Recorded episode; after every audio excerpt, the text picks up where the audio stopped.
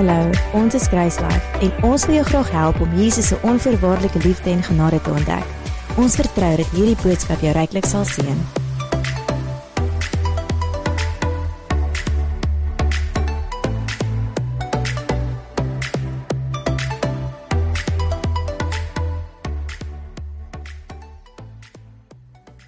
Ek het laasweek gesels oor lewe nou, die vry van die invloed van jou verlede en ek wil vandag gesels oor lewe nou, vry van die bekommernis oor ons toekoms. Né, nee, wie van julle is mense wat bekommer? uh nou nou hoe hoe moet ek nou sê die ander van julle jok want julle jok as jy nie hand opgesteek het nie. maar uh Maar ons die die woord van God is is so awesome en Jesus is so awesome dat ons kan nou lewe en die lewe is werklik nou vir elkeen van ons beskikbaar. En daar is verdrukking in hierdie wêreld. Jesus het gesê in Johannes 16:33, daar gaan verdrukking wees, maar ons kan vry wees van daai verdrukking. Nou, uh die wêreld, die die verdrukking of die omstandighede wat ook al ons druk, ons kan op 'n plek kom waar dit ons nie so baie beïnvloed soos van wat dit veronderstel is om te doen nie. Nou in my persoonlike lewe en dis vir elkeen van ons 'n waarheid is dat ons gaan nooit op 'n plek kom wat ons totaal en al vry is van van enige verdrukking en dat ons nooit nooit gaan bekommerd wees oor niks nie. En wat ons kan doen in 'n in 'n boodskap soos hierdie wat ons kan doen met dit wat ons weet van Jesus wat in ons is, sy krag wat in ons is, en Jesus wat in ons bly, ons kan weer 'n druk op onsself sit wat sê ek as ek nie perfek Jesus leef en sy krag leef en sy sy lewe leef en net sy lewe heeltyd ervaar nie, dan is ek ook nie goed genoeg nie. En moenie dit wat die waarheid is, dit wat die wat jou vryheid veronderstel is om te bring nou weer gebondenheid bring nie. okay? Hoe ek dit kan beskryf is hoe meer jy ontdek van Jesus en hoe meer jy ontdek van die lewe wat hy vir jou het, hoe meer lewe jy vry van verdrukking. So met ander woorde in my persoonlike lewe is daar verdrukking, daar is omstandighede wat negatief is, maar dit druk ek ek druk teen dit, maar ek druk al beter teen dit as wat ek 10 jaar terug gedruk het. Ek staan al beter teen dit as wat ek 10 jaar terug gedruk het. Dit beteken nie daar's nog tye wat ek ingee tot bekommernis nie. Daar's nog tye wat ek voel uh uh wat iets gebeur en as ek bekommerd of ek ek worry oor iets of ek stres oor iets, Daar is nog sulke tye, maar dit is baie minder as wat dit was omdat ek aanhou groei in my verhouding met die Here. En ek onthou Gerrit het dit so so goed gesê uh, een keer in Bybelskool is dat sy sy turnaround time, né, sy wat noem dit in Afrikaans omdraai tyd om om 'n probleem te verwerk en weer positief te te wees, het baie korter geraak. En toe sê ek soos dit is presies so dit was vir my.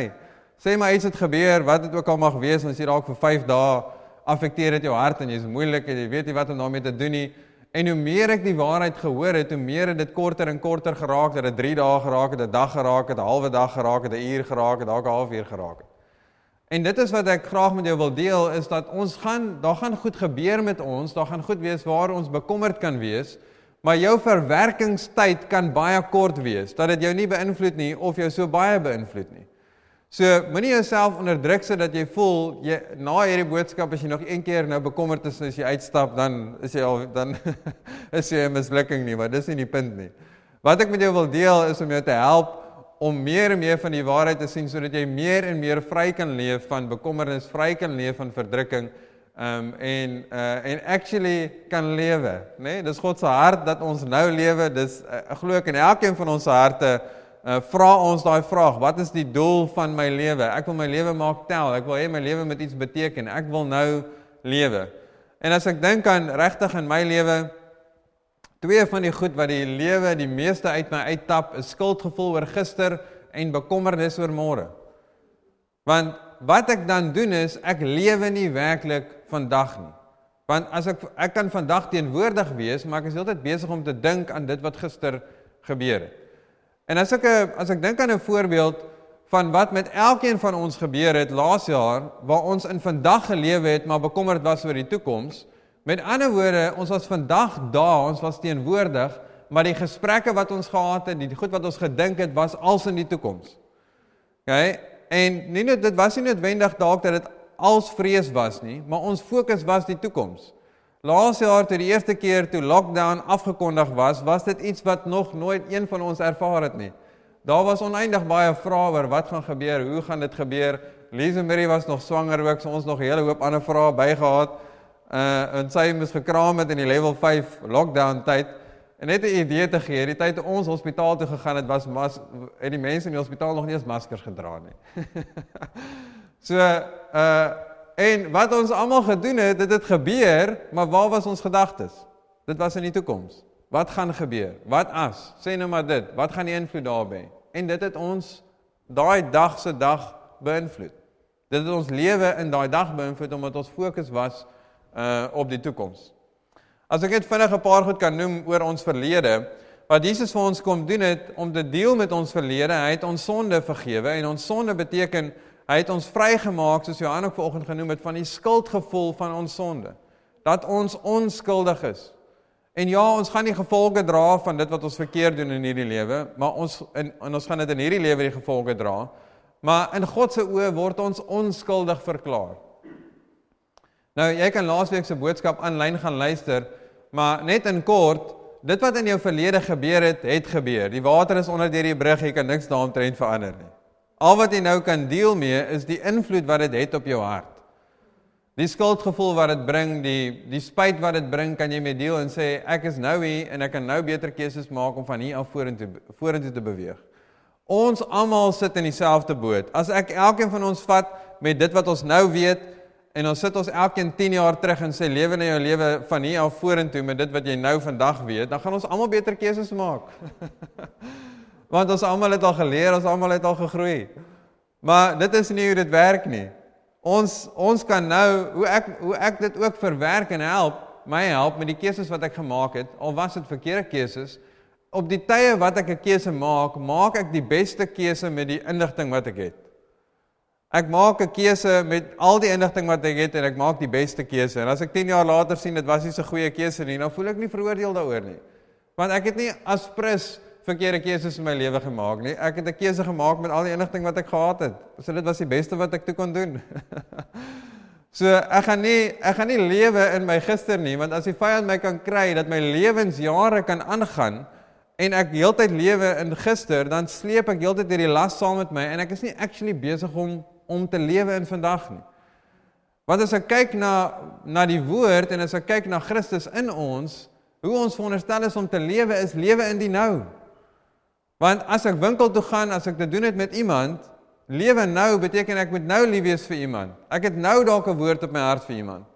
En ek het dit al ervaar wanneer ek bekommerd is oor iets in die toekoms of as ek skuldig voel oor my verlede en die Here sit iets op my hart om met iemand te deel, dan voel ek nie goed genoeg nie dan voel ek maar ek ek ek voel dit nie.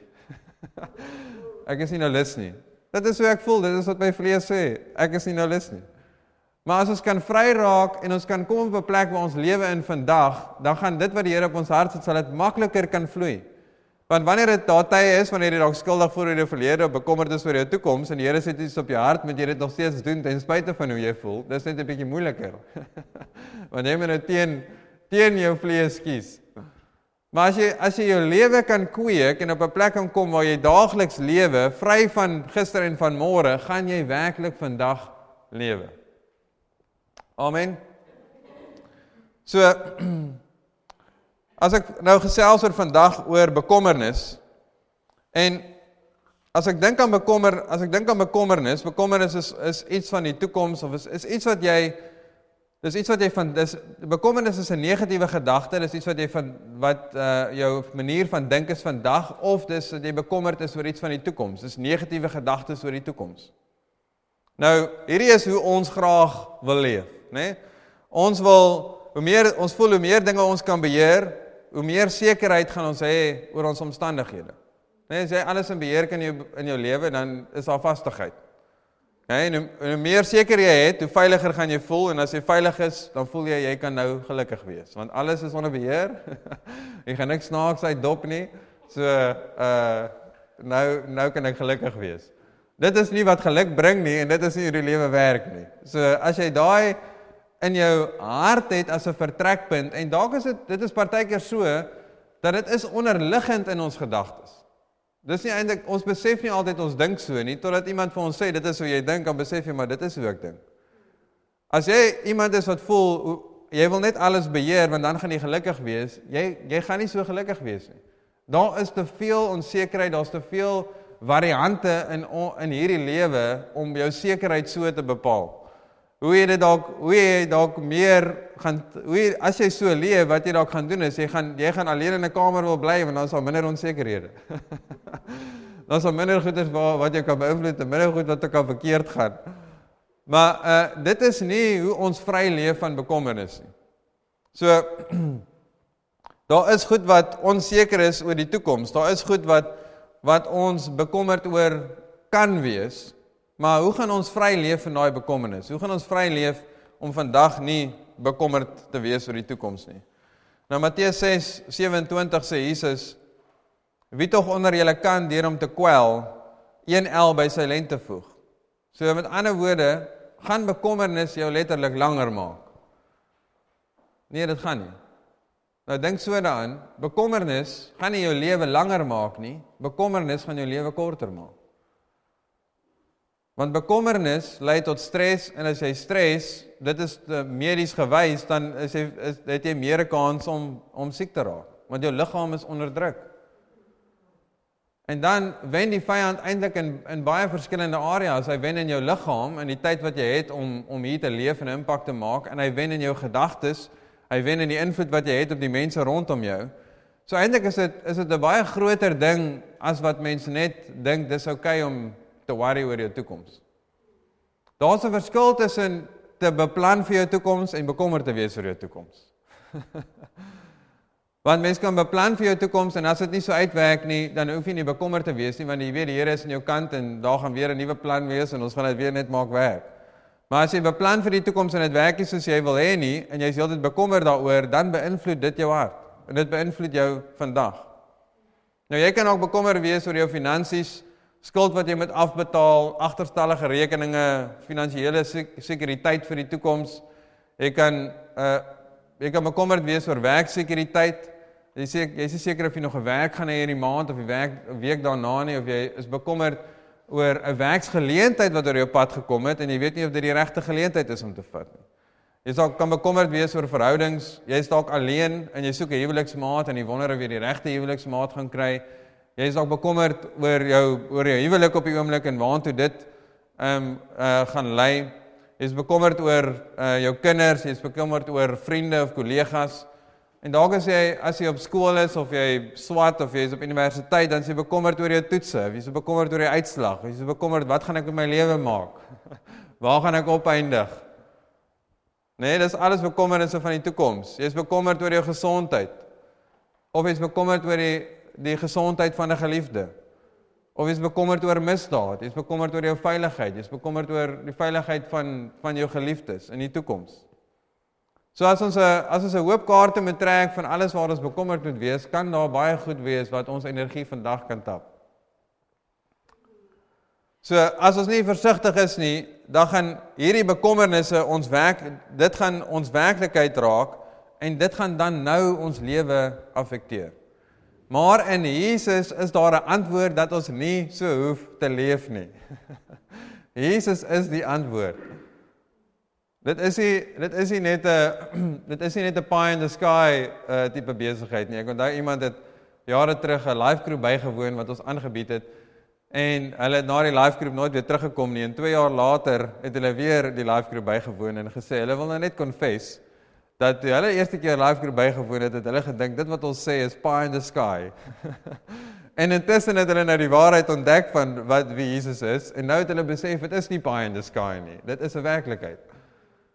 So Spreuke 13 vers 12 sê 'n uitgestelde hoop maak die hart siek, maar 'n wens wat uitkom is 'n lewensboom.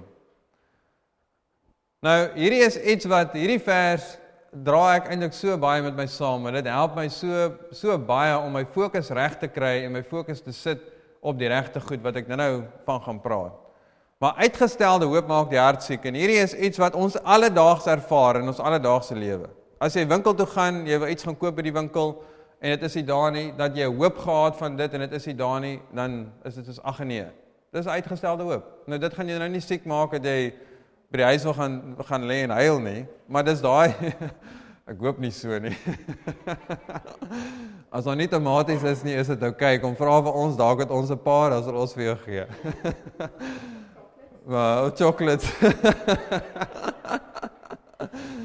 maar uh maar dis daai beginsel. Jy daar is daar's dalk iemand wat sê hulle vir jou gaan kom kuier en jy's opgewonde dat hulle gaan kom kuier en uh dit gebeur nie, dan maak dit jou hart siek. Of daar's 'n werksgeleentheid waarvoor jy aansoek doen en jy's opgewonde oor die werksgeleentheid om dit te kry en jy kry dit nie en dan is jou hart siek. Nou jou hart siek beteken nie jy is heeltemal in 'n depressie of mismoedig of jy is heeltemal in 'n down in the dumps nie. Dit is net iets wat met jou hart gebeur en nou moet jy deel daarmee. En die tweede deel van die vers weet ons ook is waar, want dit sê maar 'n wens wat uitkom is 'n lewensboom. As ons 'n wens, dit is nie van 'n wens soos ek 'n genie wat ek vryf en ek wens dat uh uh hierdie en hierdie kan gebeur nie. Hierdie is maar net 'n begeerte, 'n begeerte in jou hart. So jy as jy As jy iets benodig, wat jy iets dringend benodig en jy gaan winkel toe en jy sien dit daar, dan is dit so awesome. Hier is dit. Ek het nou die dag boorpunte nodig gehad en toe ek by die by die winkel kom, dis uh, en ek het twee nodig gehad, toe is die laaste twee op die rak. So ek sê ja, dankie, hier's twee en ek kan dit vat. So en dis maar net dis 'n wens wat uitkom is 'n lewensboom, dit bring maar net vreugde. Maar nou is daar ernstiger goed in die lewe wat jou hart dalk meer siek kan maak. Daar is goedes waar wat groter is wat ons bekommerd oor kan wees soos ons nou-nou genoem het oor jou gesondheid of jou finansies of verhoudinge wat meer 'n groter invloed op jou hart kan hê. Nou, as jy enigsins uitgezoun het in die boodskap tot dusver, wil ek hê jy moet net hierdie hierdie nou sien en verstaan wat bekommernis doen en wat vrees van die vrees doen oor die toekoms. Dit sê die vers sê in Spreuke 13 vers 12, uitgestelde hoop maak die hart siek. Nou wat doen ons wanneer ons vrees? Ons skep 'n negatiewe prentjie van die toekoms en ons sê dit is 'n werklikheid. Dit is hoekom ons vrees. Daar's sekere negatiewe prentjies wat die media skep van die toekoms wat ek nie glo nie, so dit affekteer nie my hart nie. Maar daar sekerre prentjies wat ek skep in my hart van die toekoms wat ek glo en dan affekteer dit my hart. So as jy vrees, as jy heeltyd besig is om te dink aan die toekoms, negatiewe gedagtes te skep en dit te glo, dan gaan jy heeltyd deur die siklus in jou hart. Uitgestelde hoop maak die hart siek. Uitgestelde hoop maak die hart siek. Uitgestelde hoop maak die hart siek. Al het dit nog nie actually gebeur nie. Want jy skep hierdie prentjie van wat as dit gebeur en dan gaan dit gebeur en dan gaan dit gebeur. En dan oortuig jy jouself dit is wat gaan gebeur. en alhoewel dit nog nie gebeur het nie, maak jy jou hart siek want jy jy het hierdie hoop vir die toekoms.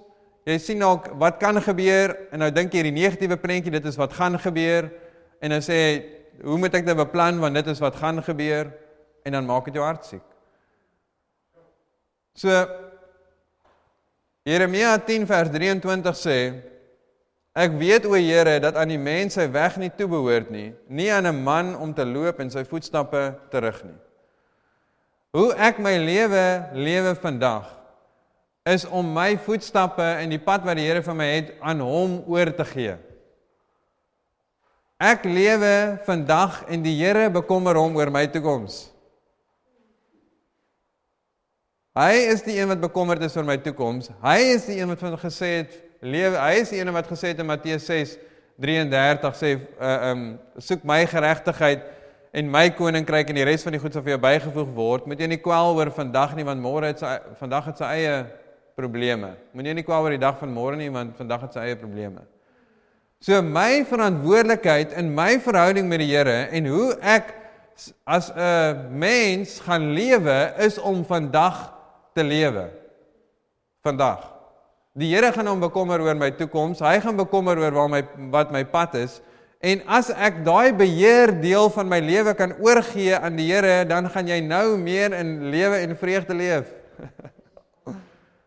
Dit sê ek weet o Here dat aan die mens sy weg nie toebehoort nie, nie aan 'n man om te loop in sy voetstappe terug nie.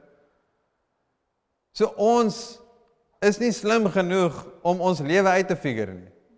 Die Here is.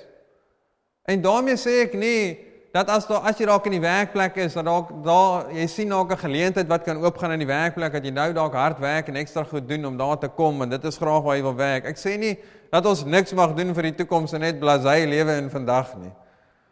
Maar as ons harte die heeltyd in die toekoms lewe, dan gaan ons nie werklik vandag lewe nie. Pieter van Stellenbosch het eintlik dit goed gesê. En toe hy het gesê het my eers geskok tot ek daaraan gedink het. Hy sê hy het geen ambisie nie. En dis ek sê, maar wat bedoel jy nou? Dis sê hy hy het geen goed in homself wat hy wil bereik in hierdie lewe nie. Hy het geen ambisie want ek wil ek wil dalk hierdie by hierdie universiteit gaan studeer want ek wil hierdie graad want ek wil by hierdie plek werk want ek wil soveel geld verdien want ek wil nie. Alles het hy oorgegee aan die Here en sê Here ek sal doen wat U wil hê ek moet doen of dit in hierdie wêreld roem het of nie en of dit in hierdie wêreld iets beteken of nie, maak nie saak nie. En om het, om jou nog te help in daai opsig om oor te gee aan die Here in jou hart. Ek het nie 'n 5 jaar plan nie. ek kan vir jou sê my hart en my begeerte is om hier te wees en ek kan nog nie sien dat ek elders heen gaan nie. So as jy nou vir my vra dan sê ek ek sal my voete hier uit. Maar ek weet nie. Ek daar's geen sekerheid in my lewe nie want God is die een wat my voetstappe rig. En dit is hoe dit vir elkeen van ons moet wees.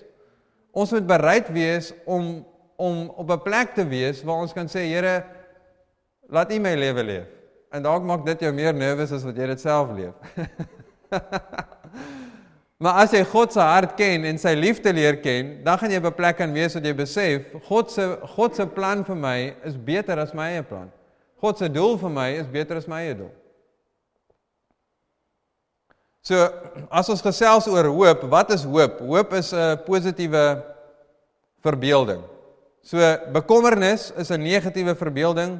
Hoop is 'n positiewe verbeelding. Hoop is om positief te kan sien. Nou Psalm 90 vers 10 praat uh, Moses het geskryf en hy praat van die dae van ons jare en hy sê in die dae van ons jare, daarin is 70 jaar uh of ons baie sterk is 80 jaar en die uitnemendste daarvan is is moeite en verdriet want dit gaan gou verby en ons vlieg daarheen. So hy sê in die minimum jare wat ons het is 70 jaar. En as ons sterk is 80. Nou as ek kyk na my hoop en wat die beloftes is wat die woord sê, want partykeer wat vrees doen, vrees sê as dit as dit nie gaan as dit nie gaan gebeur nie en dit nie gaan gebeur nie, gaan ek dit nie maak nie en oor 'n maand sterf ek. Dis ons wat ons doen met ekstreem vrees. Oor 'n maand gaan ek dit nie meer maak nie. En hierdie vers sê dat ek kan lewe tot op 70 as 'n minimum. Nou ek het besluit Ek gaan lewe tot op 70 en dan gaan ek weer besluit. OK. so wat dit sê is jy sterk is 80. So ek ek gaan mik my minimum is 70 as ek daar kom as ek weer besluit hoe lank wil ek nog gaan. as ek sien die, die koers van die wêreld dat ek nou net besef ek het nou my storie verander. Ek gaan op 70 sê OK Here, dit is nou klaar, ons gaan nog 'n bietjie aan. uh, is 'n grapie, maar uh Maar daarin het ek klaar 'n hoop en 'n positiewe verbeelding. Ek gaan lewe ten minste tot op 70. So whatever nou gebeur, whatever nou aangaan, whatever die bekommernisse is wat ek nou het oor my toekoms, ek gaan deur dit kom. Ek gaan kom tot op 70. Ten minste. So en my probleme en dit wat ek nou sien is wat gaan volgende maand, wat gaan oor 'n jaar, wat gaan oor 2, wat gaan oor 3 jaar gebeur? Hoe gaan dit uitwerk? Hoe gaan dit uitwerk? Ek gaan deur dit kom want ek gaan nog lewe lank na dit. Hebreërs 11 vers 1 sê die geloof dan is 'n vaste vertroue op die dinge wat ons hoop, 'n bewys van die dinge wat ons nie sien nie. En wat ek nou met jou gaan deel, gaan jou help om te sien hoekom ons nou kan lewe. Nou, hierdie gaan 'n bietjie dinkwerk kos, so jy gaan nou jou brein moet aansit om te dink. OK? Hebreërs 11 vers 1 sê die geloof dan is 'n vaste vertroue op die dinge wat ons hoop, 'n bewys van die dinge wat ons nie sien nie. So dit noem eintlik 'n paar konsepte daar, 'n paar kernwoorde. Geloof is vertroue. Nou geloof is nie noodwendig 'n Christelike woord nie. as ons dit in Christendom gebruik, beteken dit ons sit ons geloof in wie God is. Maar geloof is 'n buite in die Christen konteks is net vertroue. Ek het geloof daarin dat die stage waarop ek staan my gaan hou. Ek het geloof daarin dat die asem wat ek inasem suurstof in het. Want ek vertrou, ek het dit al so baie gedoen en ek weet dit is 'n werklikheid dat dit gaan werk. Ek het geloof daarin en vertroue dat die tafel gaan bly staan. So geloof is vertroue. Okay, maar wanneer ons dit koppel aan Christendom, dan is dit 'n vertroue in iets. Dis 'n vertroue in wie God is. Dis 'n vertroue in God se beloftes. Nou dit sê geloof dan is die vaste vertroue. OK, so as mens sê vaste vertroue, dan kan jy dit op 'n ander manier sê jy is ten volle oortuig. So jy is ten volle oortuig van die waarheid. Ek is ten volle oortuig van die waarheid dat die stage my gaan hou, dat ek asem, wat ek inasem gaan suurstof in het, dat die tafel gaan bly staan. Ek is ten volle oortuig daarvan. So geloof is 'n vaste vertroue op die dinge wat ons hoop. Wat is ons hoop? Positiewe verbeelding. Okay, nou hierdie kom ek noem dit eers klaar. Ek wil hulle nie mekaar maak vir oggend nie. So dinge wat ons hoop is 'n positiewe verbeelding, is 'n bewys. Okay, so dis iets wat bestaan van die dinge wat ons nie sien nie. So dit is 'n werklikheid al sien ons dit nog nie. In Hebreërs 11 uh, vers 3 sê dit dit is hoe God die wêreld geskaap het. Okay, daar dit wat 'n werklikheid is in die fisiese was eers 'n werklikheid in die gees. So God het gesien in sy hart as hy 'n hart het. Nee man, hy het. Ek weet nie lekker hoe dit werk nie, maar want God is 'n gees. Maar God het in homself gesien hoe hy die aarde wou skape en dit wat uit die onsigbare was, het hy gespreek en toe kom dit in die sienlike. So dit nie bestaan toe hy dit gesê het nie, dit het voor die tyd bestaan, dit het net 'n werklikheid geraak in die materialistiese deel. So dieselfde is dit geloof is 'n vaste vertroue is dat ons ten volle oortuig is van dit wat God sê, want dit is 'n bewys al kan ons dit nog nie sien nie. So as Jesus sê in Matteus 6 dat hy gaan vir ons voorsien gebaseer op die waarde wat hy vir ons het, is geloof 'n vaste vertroue dat ons ten volle oortuig is daarvan dat God vir ons gaan voorsien Uh en al is dit nie iets wat ons nou sien nie, maar dis iets wat 'n werklikheid is omdat dit iets is wat God gesê het. Nou in Hebreërs 11 van vers 3 af en nog baie verse ek ek ek gaan nie al die uh, verse ek het net nie vir julle gegee nie want ek wil nie die verse almal lees nie.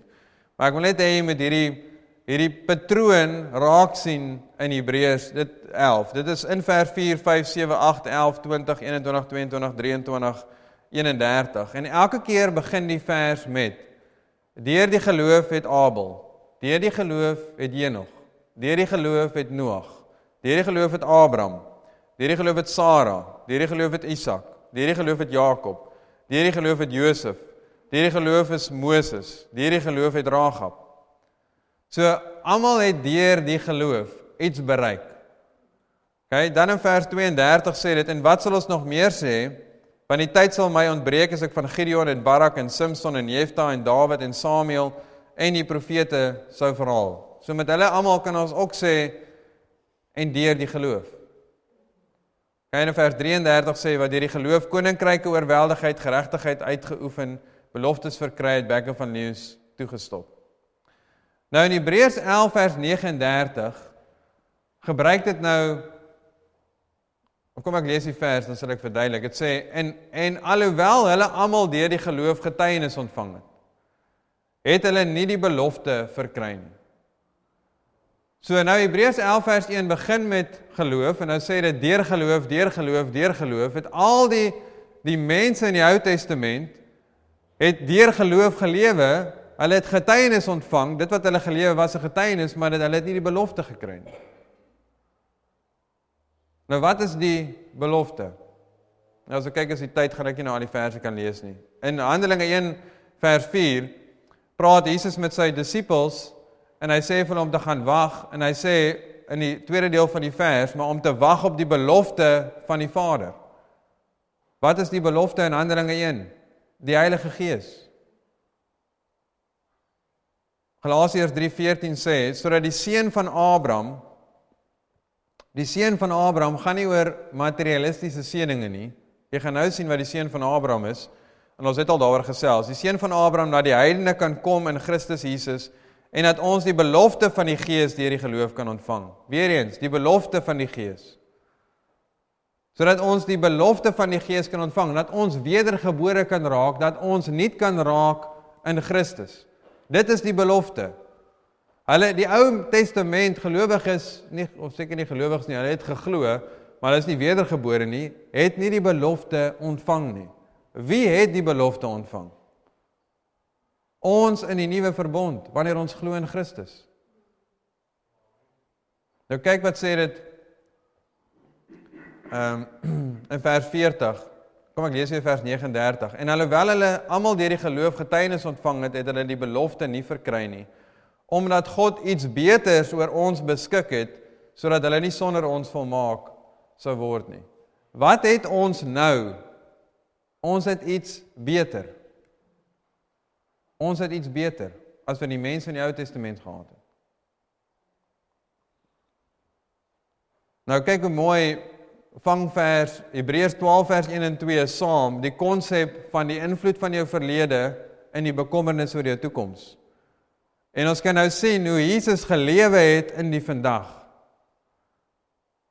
Die skrywer skryf in Hebreërs 12 vers 1: Daarom dan terwyl ons so 'n groot wolk van getuienis rondom het, ons het die wolk van getuienis praat maar net van die Ou Testament, ehm um, sê maar gelowiges. Laat ons elke las af lê en die sonde wat ons so maklik omring. Wat is elke las af lê? Wat is 'n las? Dis iets wat jy saamsleep. Laat ons elke las af lê. Laat ons die laste, die invloed van ons verlede af lê. En die sonde wat ons so maklik omring en met volharding die wedloop loop wat voor ons lê. Hoe gaan ons hierdie wedloop met volharding kan loop wat voor ons lê? Hebreërs 12 vers 2, net die eerste deel van die vers sê, die oog gefestig op Jesus. Die eerste deel sê lê die laste af van die verlede. Die tweede deel van vers 12 sê hoe ons die wedloop gaan leef oog gefestig op Jesus. Dan sê dit die leidsman, die volëinder van die geloof wat vir die vreugde wat hom voorgehou is, die kruis verdra, die skande verag het en aan die regterhand van die troon van God gaan sit het. So ons het nie 'n Ou Testament manier van hoop nie. Nou hier is ons waar jy dalk nou 'n bietjie gaan moet dink. Ons het nie 'n Ou Testament manier van hoop uit geloof het Saart, uit geloof het jy en ons het 'n hoop op dit wat gaan kom want die belofte het nog nie gekom nie. Die belofte het nou gekom. Die hoop het nou gekom en sy naam is Jesus. Ons lewe nie op 'n plek waar ons as ons die Here vir ons finansies vertrou waar ons sê ek hoop dit gaan uitwerk nie. Ons het wel 'n positiewe verbeelding om te sien dit gaan uitwerk, maar nou lewe ons op 'n plek waar Jesus lewe nou in ons. Die werklikheid van die belofte is nou in ons. Dit is nie meer iets waarvoor ons mik nie. Dis nie meer iets waarvoor ons ek hoop dit gaan uitwerk nie. Dit is nou 'n werklikheid in ons en hoe ons nou lewe is om te sê dankie Here dat U vir my gaan voorsien gebaseer op die ware wat U vir my het. So hoe ons nou positief na die toekoms kyk is om te sien wat ons reeds het want ons het reeds vir Christus. Ons het nou vir God wat binne in ons bly. Ek hoop julle kan die verskil sien. Ons lewe nie net op 'n plek waar ons heeltyd hoop ons toekoms gaan uitwerk nie. Ons lewe nou op 'n plek ons dat ons weet ons toekoms gaan uitwerk want die hoop het gekom in sy naam is Jesus en hy is nou by ons en in ons en hy lewe nou in ons en hy gee lewe tot jou liggaam. So 1 Johannes 4 vers 9 sê hierin is die liefde van God tot ons geopenbaar dat God sy enige gebore seun in die wêreld gestuur het sodat ons deur hom kan lewe. Jesus het gekom sodat ons deur hom kan lewe, dat ons nou kan lewe. Ek wil hierdie vers nou weer met julle deel, nou met 'n nuwe gedagte. Spreuke 13 vers 12. Uitgestelde hoop maak die hart siek, maar 'n wens wat uitkom is 'n lewensboom. Imagine ons kan 'n hoop hê wat ons nooit teleurstel nie. As jy kan vashou aan 'n hoop wat jou nooit kan teleurstel nie, gaan jou hart nooit siek wees nie. Hoop het gekom en sy naam is Jesus. So as ons hoop op Jesus wat reeds gekom het, gaan ons nooit teleurgesteld wees nie want ons hoop is nie op ons omstandighede nie. Alhoewel ek op die Here vertrou vir sekere goed in my omstandighede, is my hoop nie daarop nie. My hoop is op my verhouding met God wat konstant is. God is getrou, hy is dieselfde, hy's elke dag dieselfde, hy verander nie.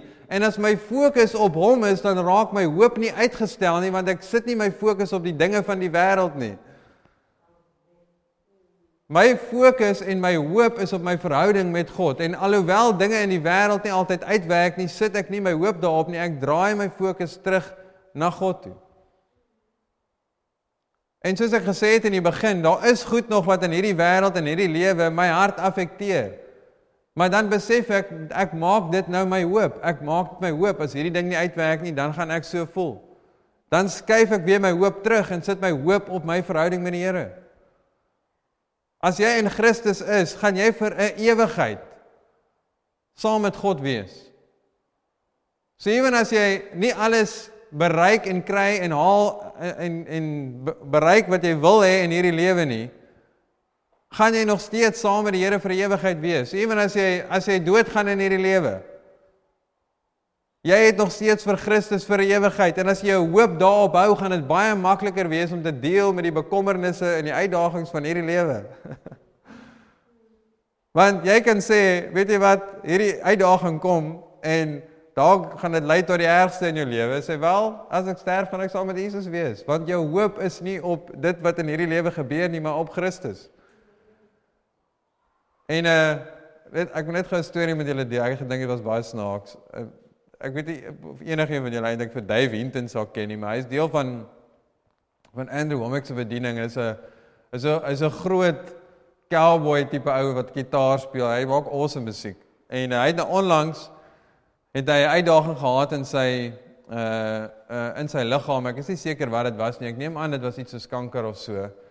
En hy was dokter toe en die dokter het hom gesê uh luister, hierdie is wat fout is met jou liggaam en uh en dis baie ernstig, jy kan dalk sterf. En hy was net nie phased nie. Hy was net soos whatever. En die dokter is soos nee, jy verstaan nie wat ek sê nie. Soos you're going to die. En Dave Hinton draai draai om en hy sê you're going to die too. I know, dis sê hom, I know where I'm going, do you know where you're going? en dis die ding is, hy sy perspektief is, is ek is nie bang vir die dood nie. As iemand vir my sê jy gaan doodgaan sowel, jy ook. Ek weet waar ek gaan, maar toe gaan jy. as ons ons as ons as ons onsself gaan koppel, ons harte en ons siel en ons lewe gaan koppel net aan alles van hierdie lewe, dan gaan ons lewe op en af wees.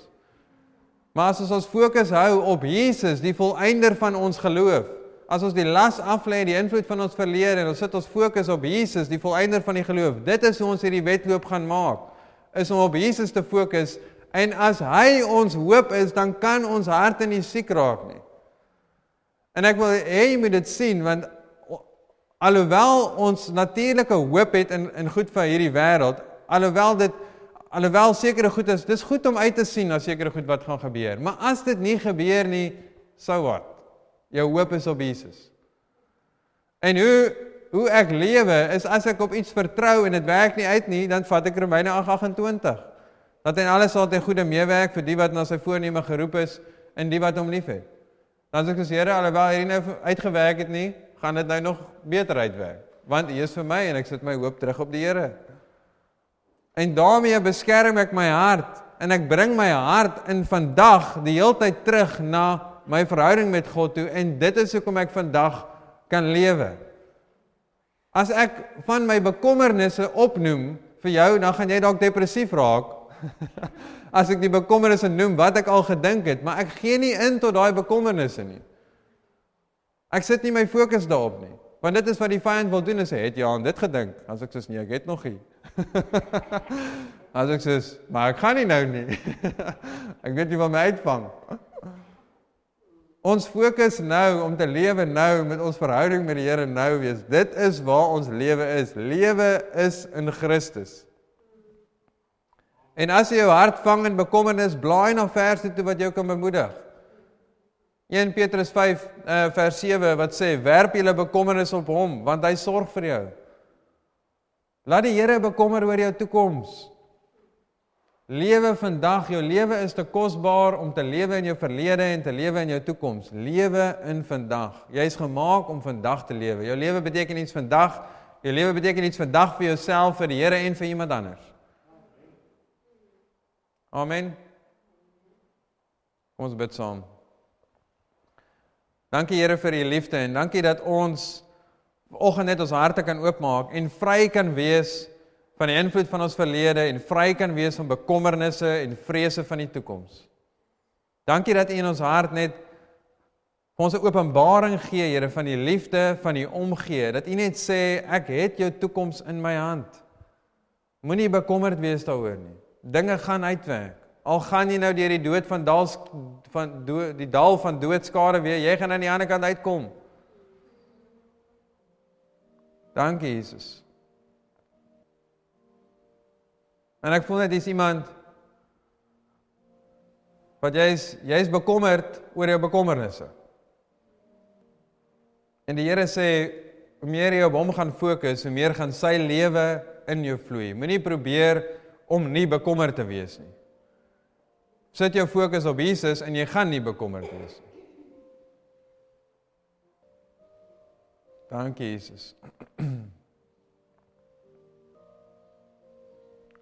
Dankie Here dat ons op 'n plek kan leef waar ons nie bekommerd hoef te wees nie. En ek het eendag ook met iemand gesels en hulle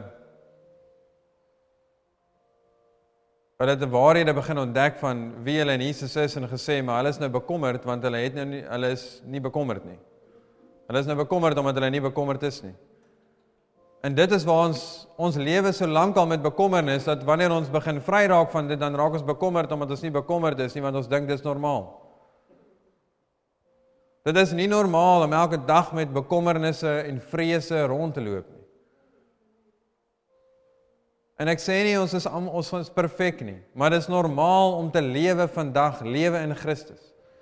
En ek sê nie dit om jou te veroordeel nie, ek sê dit om jou te help om te sien jy kan daar kom. As jy nie nou daar is nie, kan jy daar kom. Dankie Here dat U ons hand vat, dat U ons lei, dat U waarheid vir ons wys wat ons gaan vrymaak. Dankie Jesus.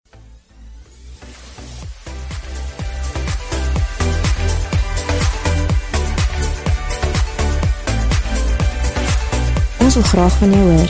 Indien jy graag met iemand wil praat of saam met iemand wil bid, kontak ons gerus by 021 380 168 of e-pos ons by info@gracelife.co. Indien jy materiaal wil bestel of meer oor ons wil uitvind, besoek gerus ons webwerf